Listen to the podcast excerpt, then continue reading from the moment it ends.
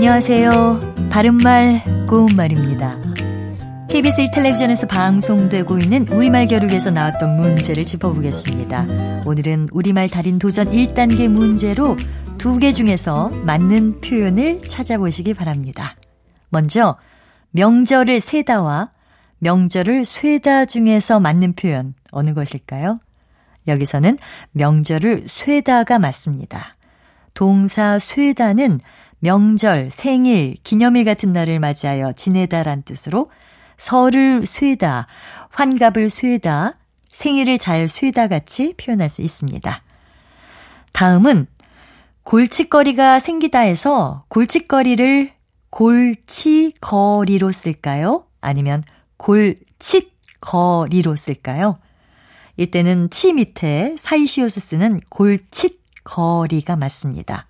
고이어 골치와 거리가 합해진 것이라 골칫거리로 발음되기 때문에 사이시옷을 쓰는 겁니다. 마지막으로 문을 잠가버리다와 문을 잠궈버리다 중에서 맞는 것은 무엇일까요?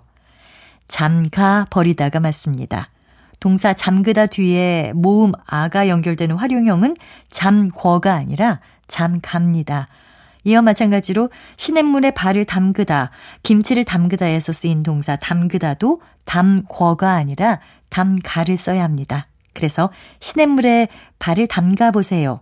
또 김치를 담가서 먹어요 같은 표현이 맞다는 것 기억하시기 바랍니다. 바른말 고운말 아나운서 변희영이었습니다.